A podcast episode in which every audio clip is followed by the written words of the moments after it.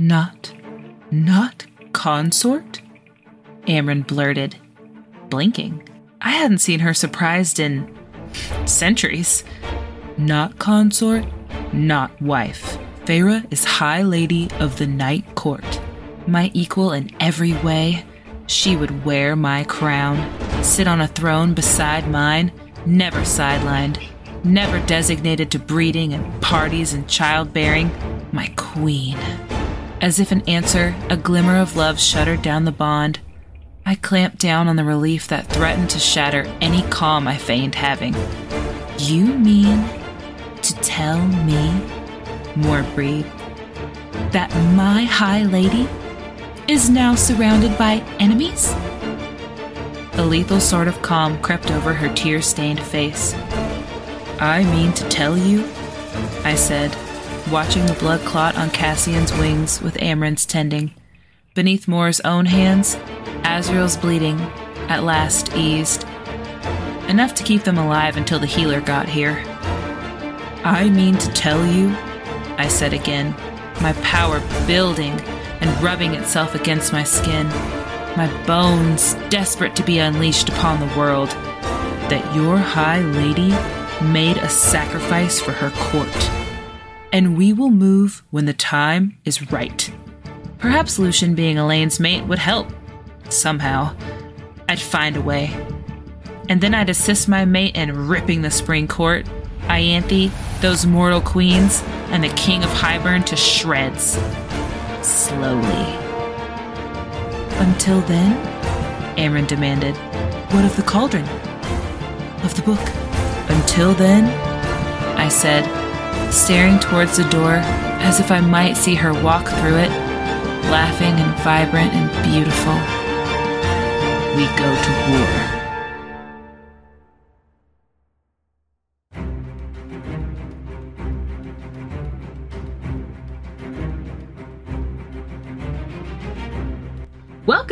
Welcome to the House of Wind Book Club. I'm Hannah. And I'm Amber. This is a fan podcast where we're going to discuss our current book obsession. We're going to break down chapters, characters, themes, and gossip about our theories relevant to the current fantasy land we're exploring. So, just so you know, this podcast will contain spoilers and is explicit, so proceed with caution if that's not your thing. We hope you enjoy being part of our book club. Stay smutty.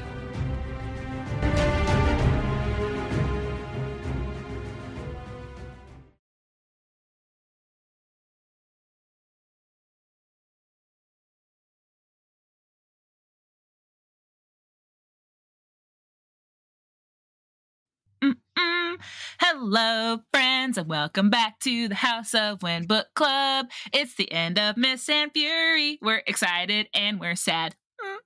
That sums it up beautifully, actually. All my feelings about it, really. Yep. Why do we even have a podcast? You could just make up little jingles to summarize the chapters, summarize how we feel, hit the major points, and we'll call it a day. Our podcast would pop off. It would be wild. It'd be like the musical Cliff Notes version of... Yes. Oh my god, could you imagine a musical version of ACOTAR? TM. We're going to do that. We're going to reach out to SJM. We're going to write a musical. It's going to be great. No one steal our idea. Nope, that we trademarked that. Absolutely. Oh, man. Quick light housekeeping before we get into this episode. Remember that you can get your free Audible month-long trial at www.audibletrial.com/houseofwind. You also get a free title with that, so definitely take advantage of that while that's around. And don't forget to check out our Patreon. We have released a fun episode this month. We've been brewing up some really fun ideas for next month. Some... spicy, perhaps, ideas for next month. Mm-hmm. Really delving into our House of Wind After Dark club. Heck yeah. So it'll be a lot of fun. Yes. Come join the fun. It will be. All right. So here is my summary of what happened last episode. Because if we remember, So much happens so fast.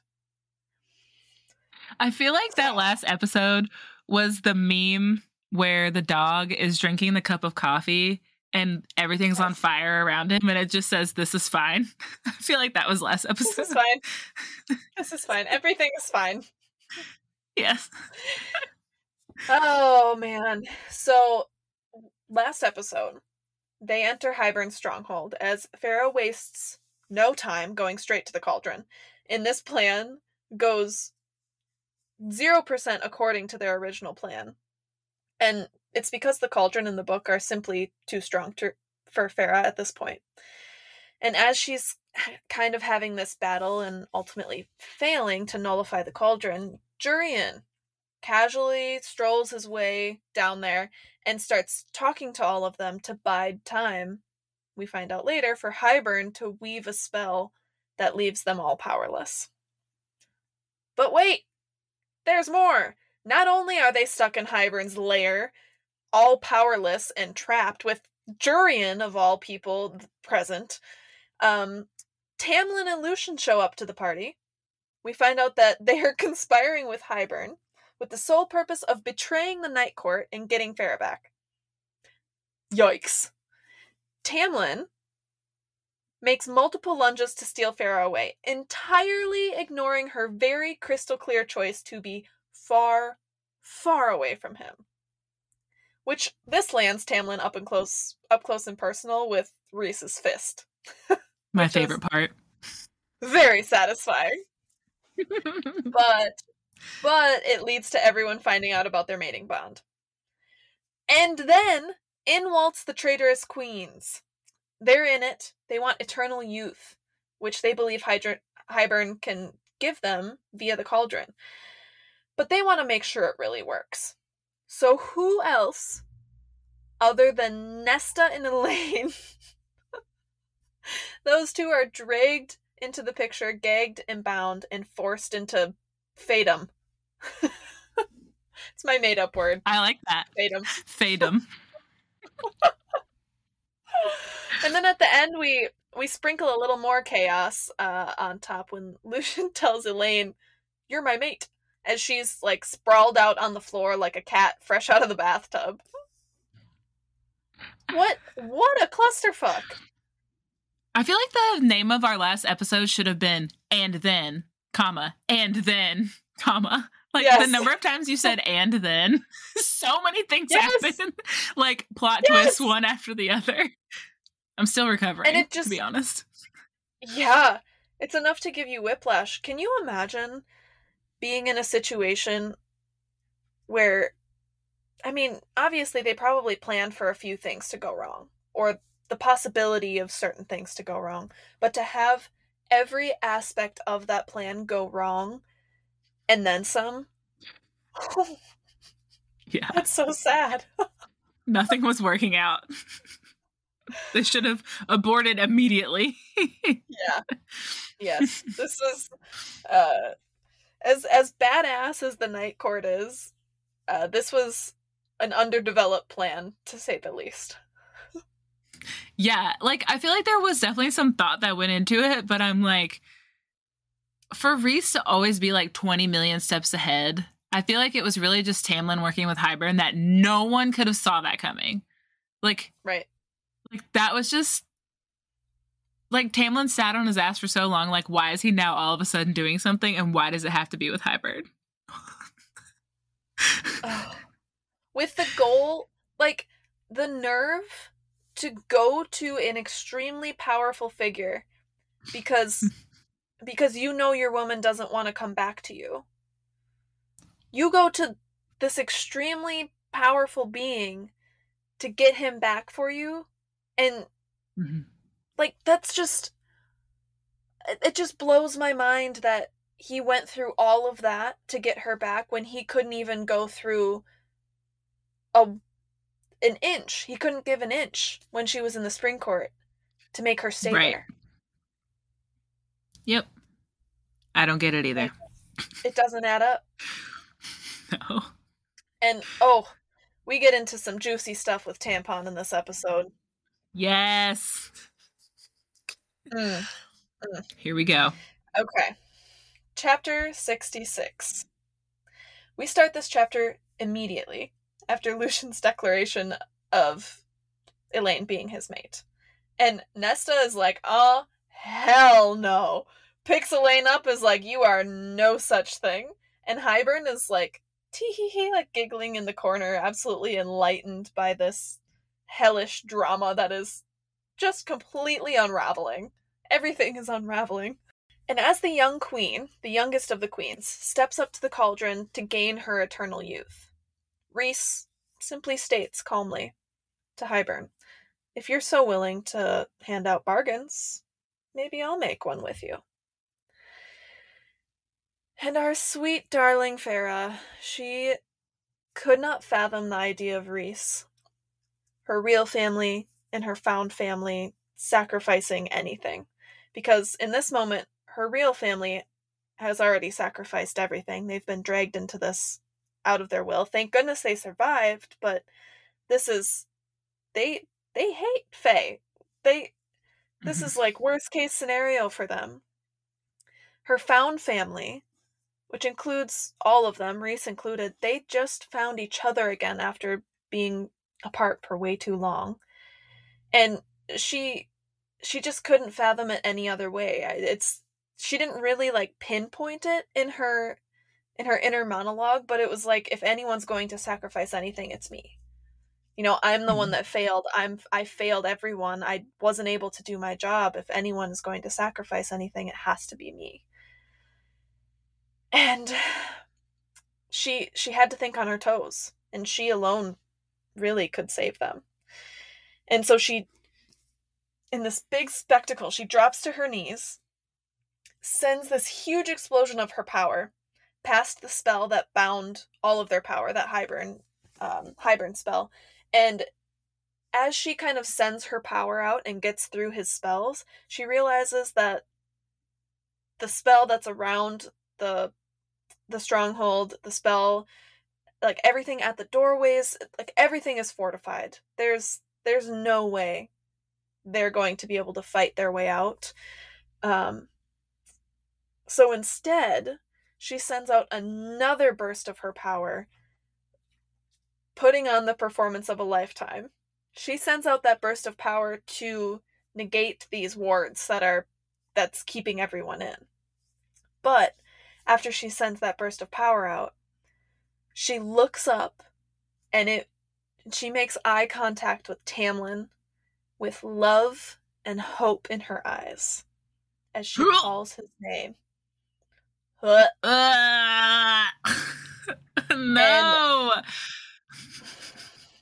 And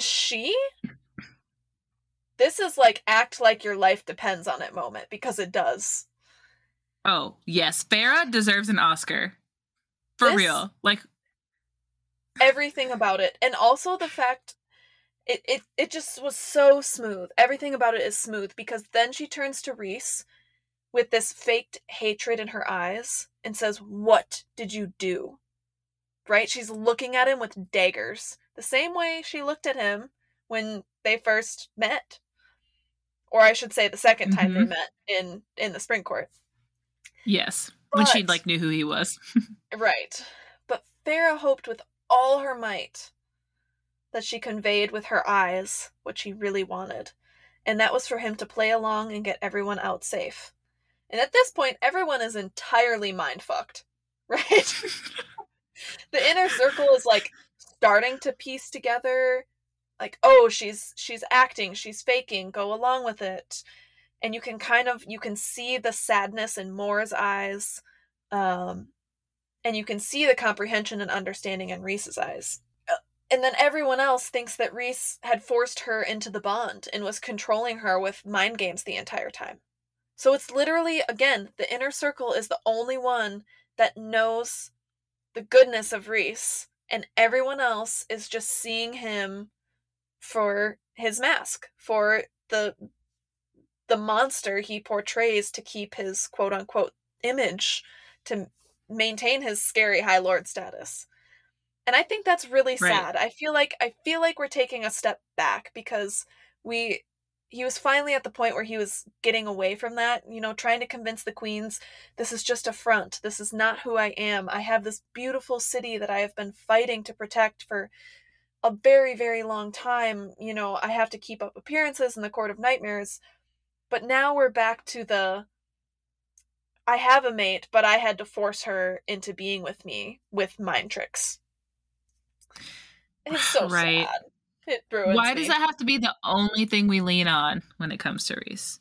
Yeah. Like, why does it always have to be that? Yeah. But in the realm of acting, it's believable because it's already True. A preconceived notion that they all have of him. So they believe him. They're like, oh my gosh, gasp. With Tamlin, Lucien, and the King all watching so closely, Feyre knew she had to be convincing. And there is only one way that everyone would be convinced. One way. And she looks at Hybern and she says, break the bond. And my heart just stopped beating. Yep. That moment. It is so crushing. It's so sad. Also, like, yeah, to think like that is the most sacred connection, like, between them. Well, of what we knew at that moment, like, I can't imagine having the boldness and bravery to be like, this is the one thing that will convince them, and now it has to be taken away. I wonder if part of her, because she has that innate understanding of how spells work, I wonder if she knew that her mating bond wouldn't have been able to truly been broken. So I wonder if that's kind of part of her. I like to tell myself that's part of her knowledge base and understanding yes. with her skills as Feyre Cursebreaker. But, you know, the yes. other part of me is like, that was a fucking risky thing to do there, buddy. Very risky, buddy. Very risky. Yeah, and so up until this point... Happy swim. Yeah, up until this point, Rhys was, like, going along with it. He was like, how did you find out? How did you get through? Like, how did you break free of my mind games? But when she says that, everyone goes still as death. And Rhys is no longer going along with this. All he does is he just cries out, no! And almost resorts to, like, frantically trying to find a way to, like, come up with something on his feet, to come up with a different plan, or to just beg Feyre to take it back. From this moment on, he is frantic. He is desperate.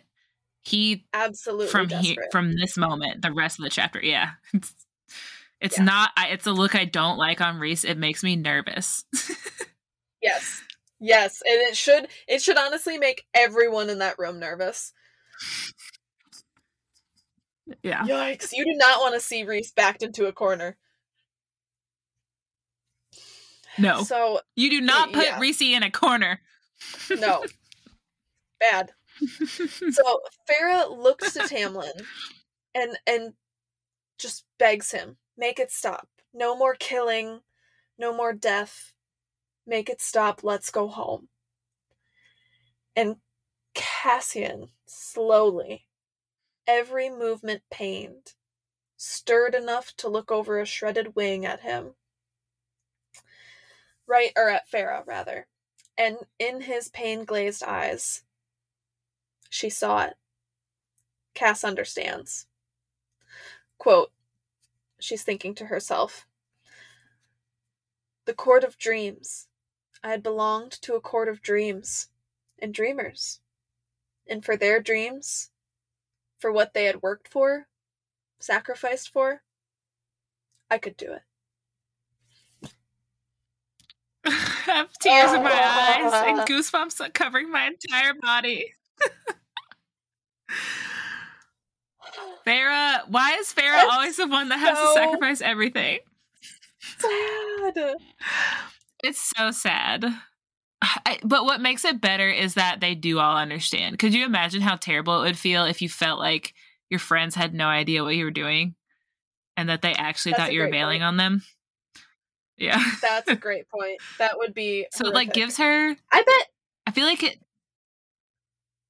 Go ahead. Huh. I was just going to say I love internet lags. I was going to say I bet that look from Cassian was like what she needed to be like, okay, they get it. I like gave her strength almost, you know, like my friend is there for me, you know. Absolutely. And I imagine this was a point in SJM's plot development where she easily could have gone either way. It could have gone Feyre, she's acting and no one gets it. and that would have led to a whole nother world of like inner turmoil and chaos when she finally made her way back to the Night Court, right? Which would have been extra chaotic. We've got enough chaos in our lives right now. Yes. But it's always interesting to think about, right? This is like all of this was made up by one person, and she could have decided to go any direction at any point with this series, and somehow she got from beginning to end and made this marvelous series. Isn't that wild to think about sometimes? It is wild. Truly, the things that happen in these books, and also like the wild theories that we can come up with because of her like world building, is so much fun and it's so impressive. Yeah. I have some mad respect for writers. I think it's just the planning and the thought processes that have to go into writing something like this is just unbelievable. Yeah, y'all are a very special breed. Yeah. Yes, if any writers listen to us, we love you. Keep doing what you do. Absolutely. And then Hybern, Nesta style, pointed at Feyre, and her and Rhys both dropped like a sack of potatoes and started screaming. And they both felt as though they were being shredded alive. And then a crack sounded in her ears, and the world cleaved in two as the bond snapped. Oh, I'm not okay. Yeah. And she very delicately phrases it, the bond snapped, right? So in our minds, it's like, it's the mating bond. It's gone. Yeah. They just got it. That must be... Yeah, I know. That's the thing. Like, we don't get much time to enjoy any of this stuff. And I'm just now realizing, because, like, I don't know. I can't remember how long she stays in the Spring Court in the next book. But I'm like, we just got Rhysand, and now we have to go back to Tamlin and all of this shit. And I remember reading this for the first time because it took me such a long time to get on the Rhys train. Like I was still so caught up in Tamlin, the beginning of Mist and Fury, and then I get into it. I'm like, I'm so committed to Rhys and Feyre. I love it. I love everything about the Night Court. I'm there. Fuck the Spring Court. And then the end of this book happens, and you're like, are you shitting me? I just went on this self-discovery journey with all of these characters, and now we're back where we started. This is not progress. Yeah, what the hell? So for as much as we love you, Sarah J. Maas, for making us have to go back to the Spring Court and deal with this fucking clown. God, I'm over it. Yep. All right, chapter 67. So all of this is obviously very traumatic and physically draining for our girl Feyre, and she passes out. When she comes to, she wakes up to seeing Rhys freaking out that the bargain is broken and that her tattoo is gone. And Tamlin has his arms around her because he thinks that she's crying about you know, like, she's free. She endured all this terrible pain in the Night Court. And she says he just, like, he feels wrong. Like, even his scent just makes her gag. Ugh. Especially after she's mated to Rhys. Like, imagine how that feels. Yuck. Big ick. God. Big ick. Ugh. Big ick. And the way that this affects them both is so heartbreaking, like we talked about before. Like, Rhys just being... Like, Rhys has just lost the most precious thing to him.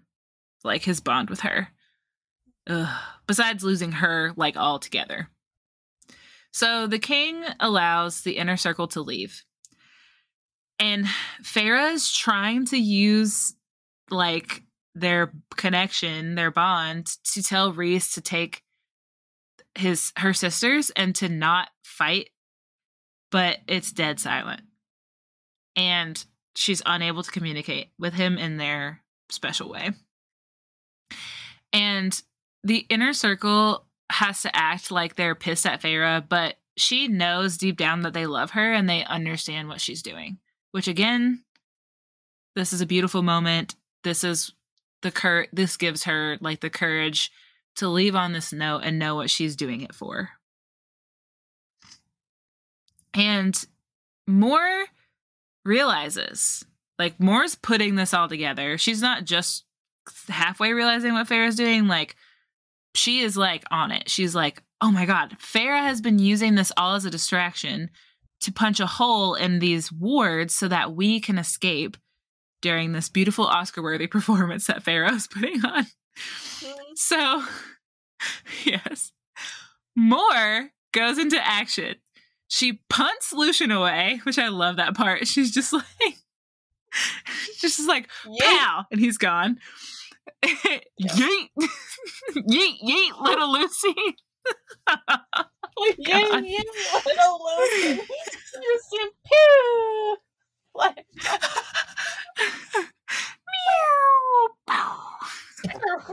Oh my God! I'm honestly surprised Nesta wasn't the one to do that in the first place. Yeah. Not Mor. Oh my God! So Lucien gets yeeted by Mor, and then she immediately winnows away with the Archeron sisters, and Rhys does the same with the Bat Boys. So the Inner Circle is gone now. Feyre is all alone with Tampon and little Lucy and the fucking king of Hybern. So Hybern, Hybern's throwing a little hissy fit. He's having a little timpy tantrum because the Inner Circle took the Archeron sisters. So he's yelling at Jurian, and like, while he's yelling, I'm gonna have a BF. I'm gonna have a BF. I'm gonna have a BF. Mr. Cauldron. I am a white bear. I am pasta. Low-key, though, White Chicks is one of my favorite movies. That's a great movie. God. What a classic.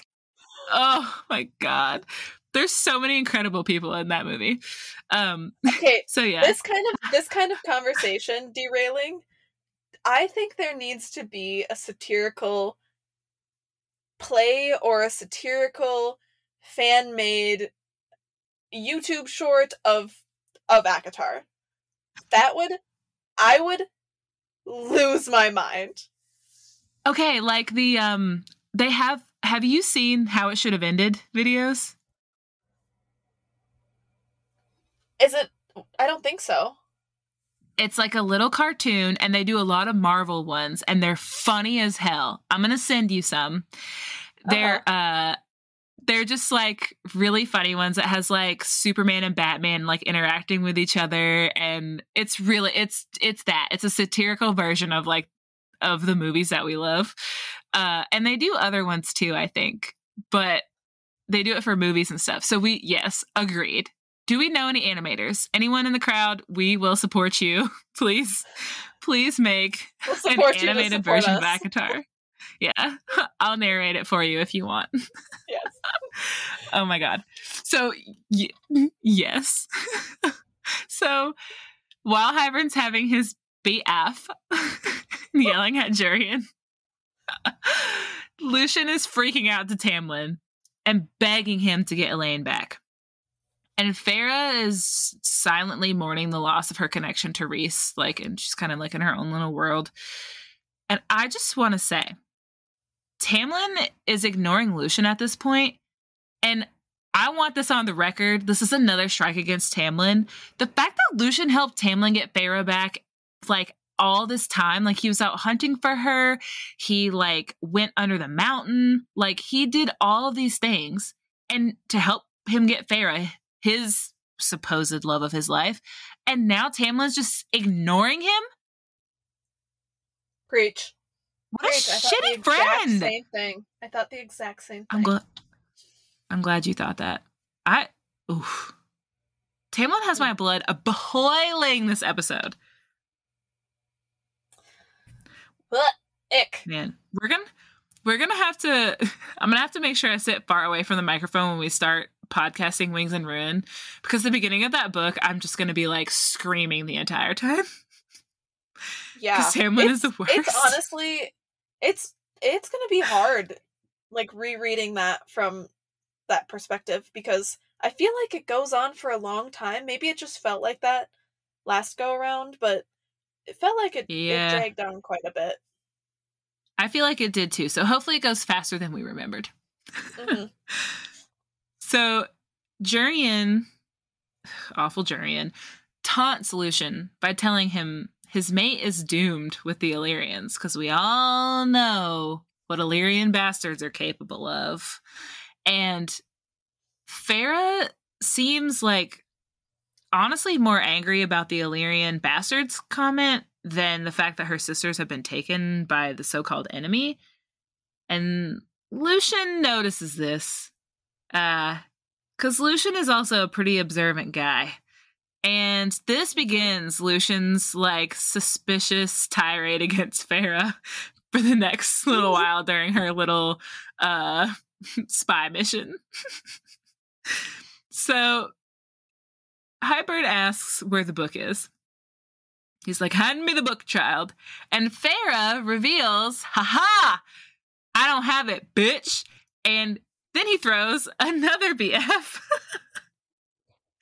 He's oh my God, I can't believe I didn't realize you don't have the book. Yeah, what? Then... yeah, I think, was Feyre pretending she had it? She was clutching her jacket or something? I don't know. I think I do know when in last episode, when Rhys winnowed in, he very, very carefully and nonchalantly took it, and it was really sneaky, so, but I don't know. Oh, so Hybern must have just assumed that he still had it. That makes sense. Yeah. So then Hybern tells Tamlin that he has to return once the book is retrieved again. I can't remember why this is. I don't know if you remember. I'm why does he have to be there? Okay. Well, I guess we'll find out. Yeah. Hashtag things I don't remember. So I want to say, even though I hate Tamlin, he does sound like he smells freaking amazing, though. Even though he's the wrong scent for Feyre. He smells like lilac, cedar, and the first bits of green. There's nothing better than the smell of freshly mowed grass, and I'm just picturing that that's what Tamlin smells like. Yeah. Yes. Why does such a beautiful scent have to be wasted on such a horrid man? Yeah. And even with that beautiful, wonderful scent, she's still almost repulsed. Yeah. Well, it's think about a really shitty ex you might have, the cologne they wore or whatever, you may have loved the way that smelled, and then you've moved on, and then it's, on a pillow or, a sweatshirt, and you're that just brings back really terrible memories. I don't want to smell that. Just, ruins the smell. Yeah. Feyre's Velaris is not allowed to have grass. We have turf. Turf only. No lilac. And succulents. No flowers blooming. God. So Tamlin prepares to winnow them to the Spring Court. Like, in the background, the queens are just, like, fighting over who will go in the cauldron first, which this is your classic. There's an object of power. Everyone's scrambling and fighting for who wants it first. Like, so they're caught up in their own thing. God, I hate them. And while this is happening, I love this. I love badass Feyre. Feyre tells the king right before they winnow away, quote, "I will light your pyres myself for what you did to my sisters." Damn! Good. Burn it down, girl. Burn it down. Burn it to the ground. Yes. I love it. I'm here for it. I love it. Yes. Hello, listeners. Hannah here. This episode is brought to you by Love Shop. At Love Shop, they are passionate about destigmatizing and normalizing sex and the conversation around it. And they've actually been around for over 20 years. And just like here on the House of Wind Book Club, they also believe that life is way too short to have bad sex. So for our listeners exclusively, you can head to loveshoptoys.com/HOWBC and enter the code HOWBC to save 20% off almost all regular price products. Get a free 2 to 4 day discreet shipping on orders over $69. See what they did there? On a huge variety of high quality toys. Love Shop has something for everyone, and this is a great way to support our podcast and also a really great way to supplement some of your smutty reads or spicy audiobook listens. You know, just going to throw that out there for you guys. So don't forget to stop by loveshoptoys.com/howbc and enter the code HOWBC, that's HOWBC, to save 20% off. And you can find all of this information in the show notes as well. Thanks, guys. Stay smutty. Which leads us to chapter 68, which is from Rhys's perspective, and I love that this is an addition at the end of the book. I love it. I love his POV. Rhys, Cass, and Az slam onto the floor of the townhouse. Amren is instantly there. He's like, holy shit, and immediately begins healing them because Az and Cass are unconscious and quite frankly, not okay. Mor returned once she got Nesta and Elain somewhere safe. And Amren, knowing Amren, she deadpans, where is she? Where is Feyre? And she continues to ask this in the next, throughout this next series of events. And Rhys is ultimately unable to answer as Amren and Mor continue to work on healing the very, very damaged 2/3 of the Bat Boys. So Rhys was unable to answer the question as to where Feyre is. Either he just can't emotionally get himself to say it yet, or he's just too busy kind of trying to figure out what's going on with Cass and Az. And he can feel Amren's kind of stare into the side of his head. And Mor begins to explain on Rhys's behalf that the trap, when they went to Hybern's, the trap was set for the Night Court was between Tamlin and Hybern, and Ianthe is ultimately the one that betrayed Tamlin to get Nesta and Elain involved. And then they said that Feyre asked the king to destroy the bond.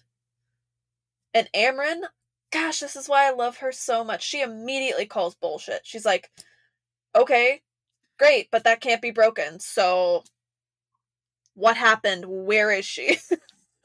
Explain yourself. Yes. And at this point, we still are kind of going back and forth. They haven't fully explained that, like, what was broken. So at this point, you're, like, given this little bloom of hope that, oh god, maybe the mating bond is still there. But at this point, we still think the mating bond is gone. Just poof. You know that scene in Harry Potter with the luck potion and Hagrid's hut, with Professor Slughorn after Aragog, Yeah, with Felix Felicis. And Harry is like going on this tangent about how like someone's there and then they're not, kind of talking about the cycle of life, and he goes, poof. And that is one of my favorite quotes in life. It's that whole scene. Yeah. I remember watching that in theaters. And I was like, it was like going on a trip. So like, someone posted someone made a reel where it was like, I'm here for drunk Harry. So I rewatched that scene, and it really is like, it really feels like Harry's just shit-faced. It's just like, it's like the way he's talking to Slughorn the whole time. I love it. I love that scene. Oh. But then our glimmer of hope becomes much more substantial when Rhys confirms, no, it can't. The bond cannot be broken. The king broke their bargain, but not the mating bond. Hallelujah! Thank goodness. Holy smokes. And we can all breathe again. Yes, we can breathe again till Amren looks at Rhys with death in her eyes, looks at him and says, go get her right now. You know, she's like momming him. She's like, Rhys, what the fuck are you doing? But Rhys, to his credit, is very collected. Very collected for having just kind of like in a way lost his mate. He's not able to physically be with her and won't be able to for who knows how long. But Rhys says, no, I'm not going to go get her. And he remembers Feyre's promise to take Tamlin down from within. Because Feyre made that promise to Tamlin a while back, saying, if you try to take me from my mate, I will destroy you and everyone you love. I will ruin you from the inside out. She told us exactly what she's going to do. Yeah. I feel like she was pretty clear. Yep. And Feyre is now a spy with direct access to Hybern's plan, because Hybern and Tamlin are still working together. But still, Feyre and Rhys have an intact mental connection through the mating bond. Again, Amren is pissed and not having any of it. And she simply says, she's your mate, not your spy. Go get her. And he responds, again, beautiful Rhys. He says, love him. She is my mate. She is my mate. And my spy. And she is the High Lady of the Night Court. Ah! The Holy moment I read this for the first time. Yeah. Oh my god.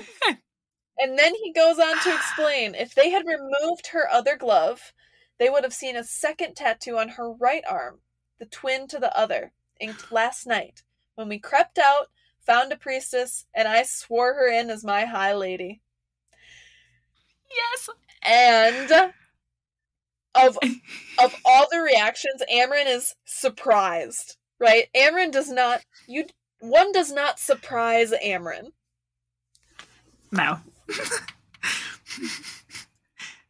And now Mor... Sorry, go ahead. Oh, I was just gonna say, this is like... You know, on like a murder mystery... like Orient Express, or you know, classic like whodunit, where it's like, if you would have been paying attention, it was this person with this thing back behind here when you didn't see it was happening. Like, that's just what it reminds me of. Like a gasp, she had a tattoo on her other hand but didn't even think to look there. right I love it. It's so obvious, but it's so hidden. Oh, perfect. Genius. And now Mor is right up there with Amren, and her first reaction isn't to be elated that she now has a High Lady. She is pissed. She looks at Rhys and says, You mean to tell me that my High Lady is now surrounded by enemies? And this... I love that. This is just beautiful because the devotion that these individuals have, you know, it's... They still have their core inner circle, which is like their core friend group, without losing the respect for their High Lord and High Lady. Right. Which is, I feel like a hard balance to strike. Yes. Yeah. It's super hard. I mean, it's almost like a clear, distinguished line. Like, they play different roles at different times, and when they're in their High Lord, High Lady roles, like, that's when everyone, like, Mor is the Morrigan, right? And, you know, mm-hmm. Cass and Az are the, you know, spymaster and general, but when they go into their roles, they're there, but now it's like, they're their inner circle. They're friends right now, but Mor is still pulling out my High Lady. It's not my friend Feyre, it's my High Lady is surrounded by enemies. What the actual fuck? Mm-hmm. Yes. And this is like the prequel to Be Careful How You Speak About My High Lady. Yes. Oh, I love, and I think the thing with that phrase, we all, if you like the series, you probably like the possessiveness, right?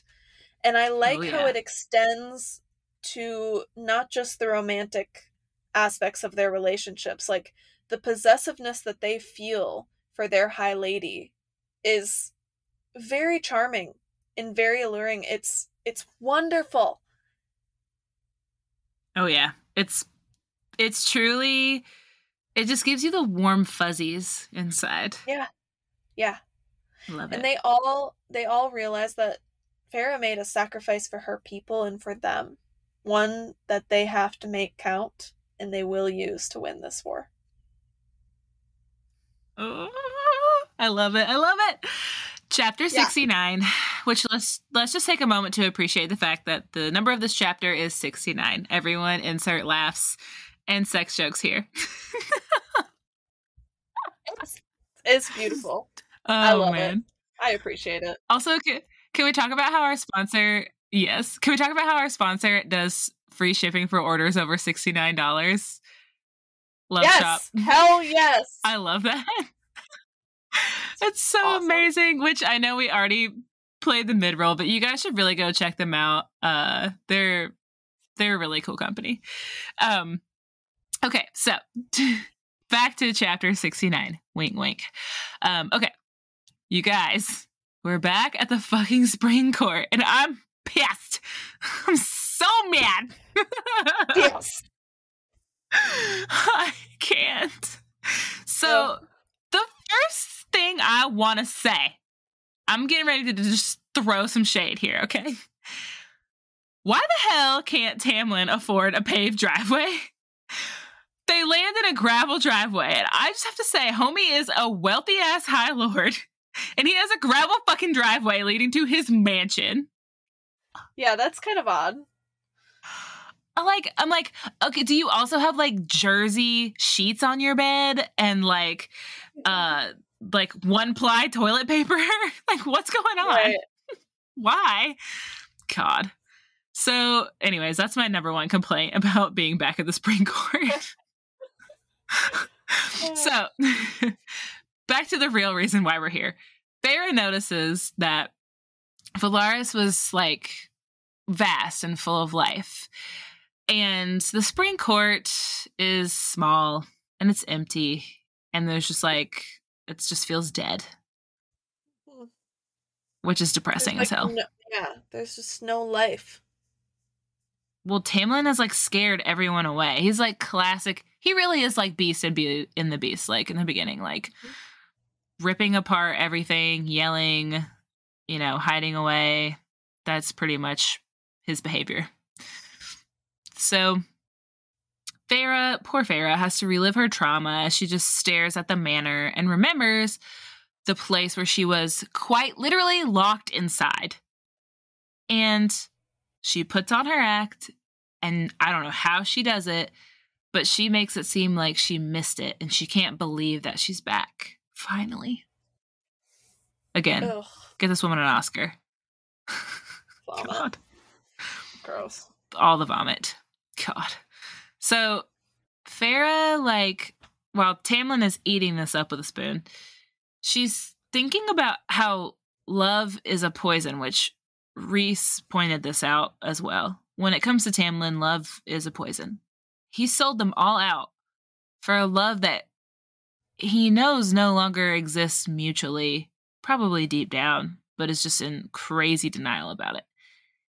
And in that moment, she's thinking that, but then she also realizes love can be a bomb as she feels, you know, the heat and the burning desire, like, in her chest for what she feels for Rhys, which is right next to her bond to him. And I love that. Like I said, I love that they're, like, healing to each other. It's my favorite thing about them. And we learn that Hybern, in classic villain style, same with not noticing the tattoo on her other hand, so preoccupied with the bond from the bargain that he didn't go deep enough to find their mating bond, which I love. I love that every villain just, like, gets so distracted. They're so power hungry that they don't even consider love. Like you said, they consider love to be a weakness. So they just don't even, like, it's just, like, not even worth their time. And they think it's ridiculous. So he was just so distracted and not even taking that seriously that he didn't even break their actual, like, bond that matters. Thank goodness. Oh, Hybie. Oh, yeah. Thank God. So Hybie, you big they fooled. Big dumb dumb Hybie. So they fooled him.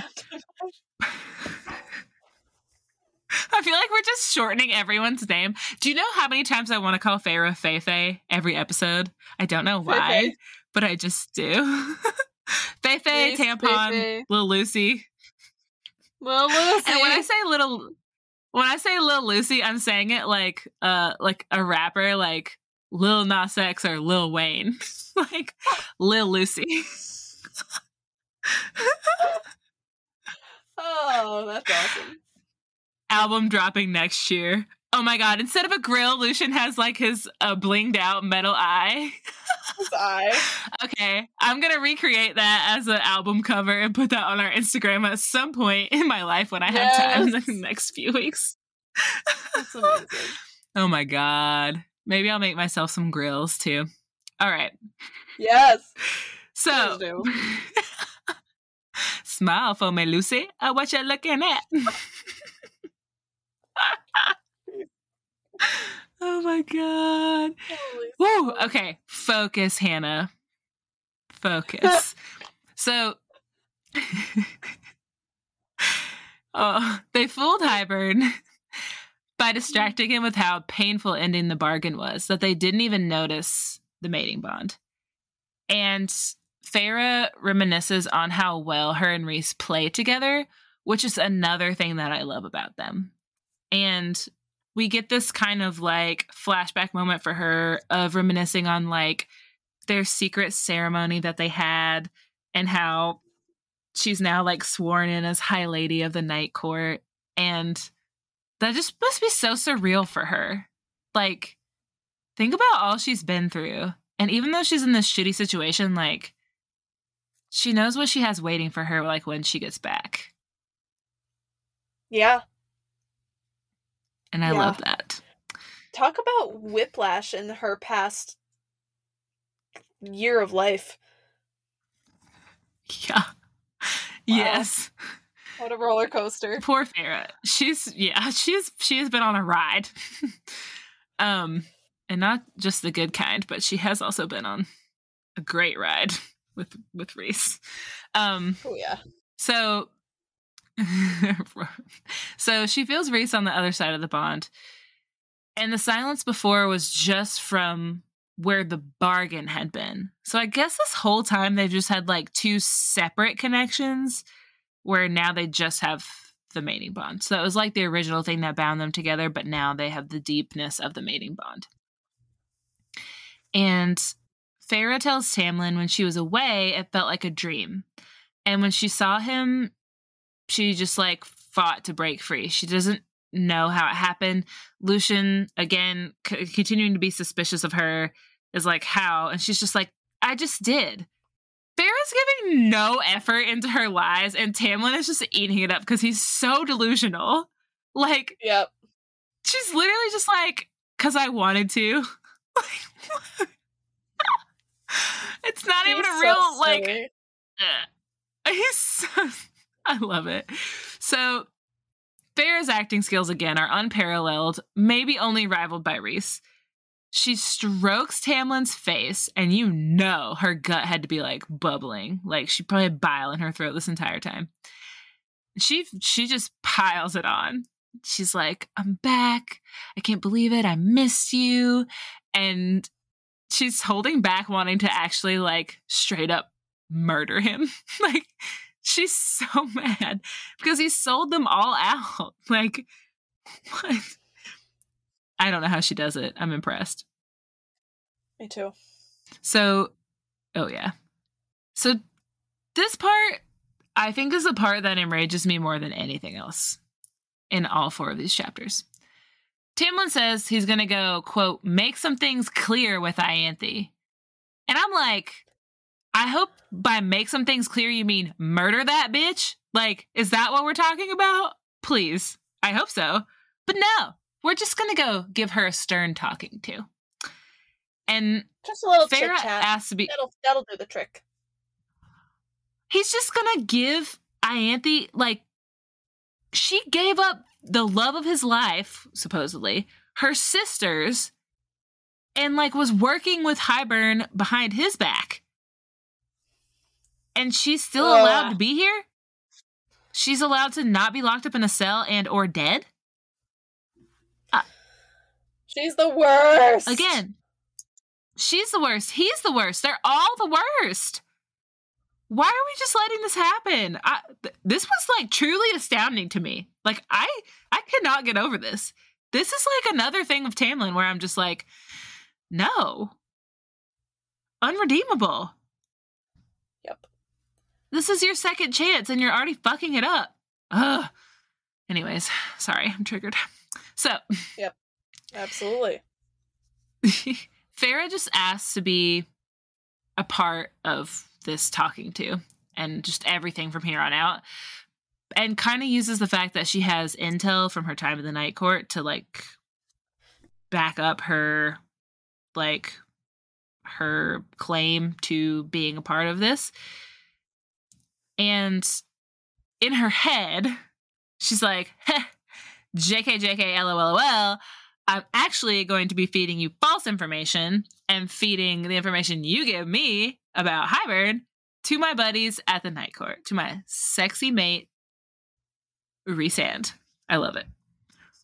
And in her head, her thoughts where she's like, I'm going to destroy Jurian and you and the queens and Ianthe, and I'm going to bring your court to its knees. And she's unhinged when it comes to Ianthe. She's like, I'm going to rip her into tiny bite-sized pieces and just, like, bury her so deep no one can ever find her. And I'm here for it. I love it. That. Yes. Ianthe deserves it. Oh, my God. I can't wait till she gets what's coming to her. Honestly, one of my favorite scenes is when Ianthe gets what's coming to her. Oh, so good. So Tamlin tells her they'll do things differently this time, and she can be involved, and apologizes for the way he treated her before. And Feyre's thinking what we're all thinking here. Cue JoJo. It's just too little too late, a little too wrong. Or One Republic. It's too late to apologize. There's so many bops that apply to this. Oh my God. So any early 2000s angsty song, insert here. It's too damn late for that, Tamlin. Just no. But again, He is delusional and is believing everything Feyre is saying, so here we are. And as they head into the manor, Lucien stays behind. And Feyre feels like he must know that she's lying. And this is where we find out, again, from Pharaoh's point of view, that she has that new tattoo that has been glamored where her old one had been. And I love this. I love that we just had to immediately replace the ink that we lost. Yes. Or that we knew we were going to lose. Uh-huh. And then we end this book, and thus our podcasting on Mist and Fury, with this quote.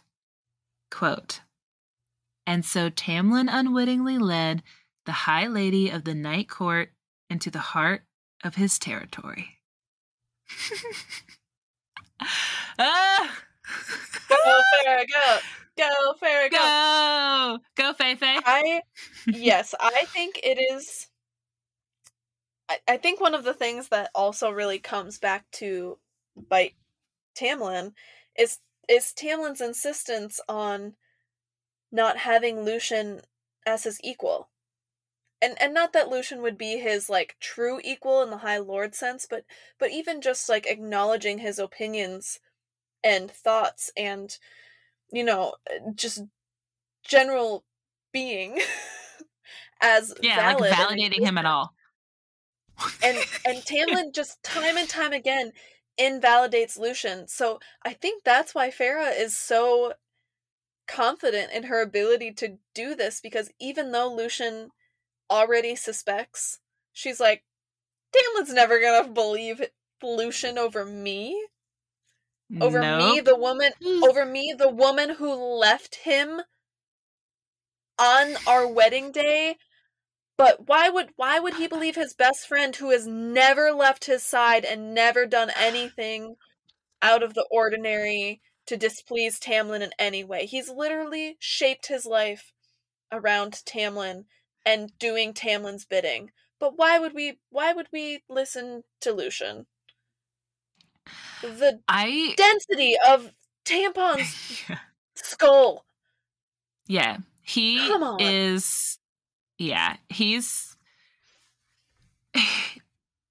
really is his biggest fault. Besides, honestly, it all wraps up into this. He just doesn't listen. He doesn't listen, and he doesn't give anyone else space at all. Like, he's right all the time.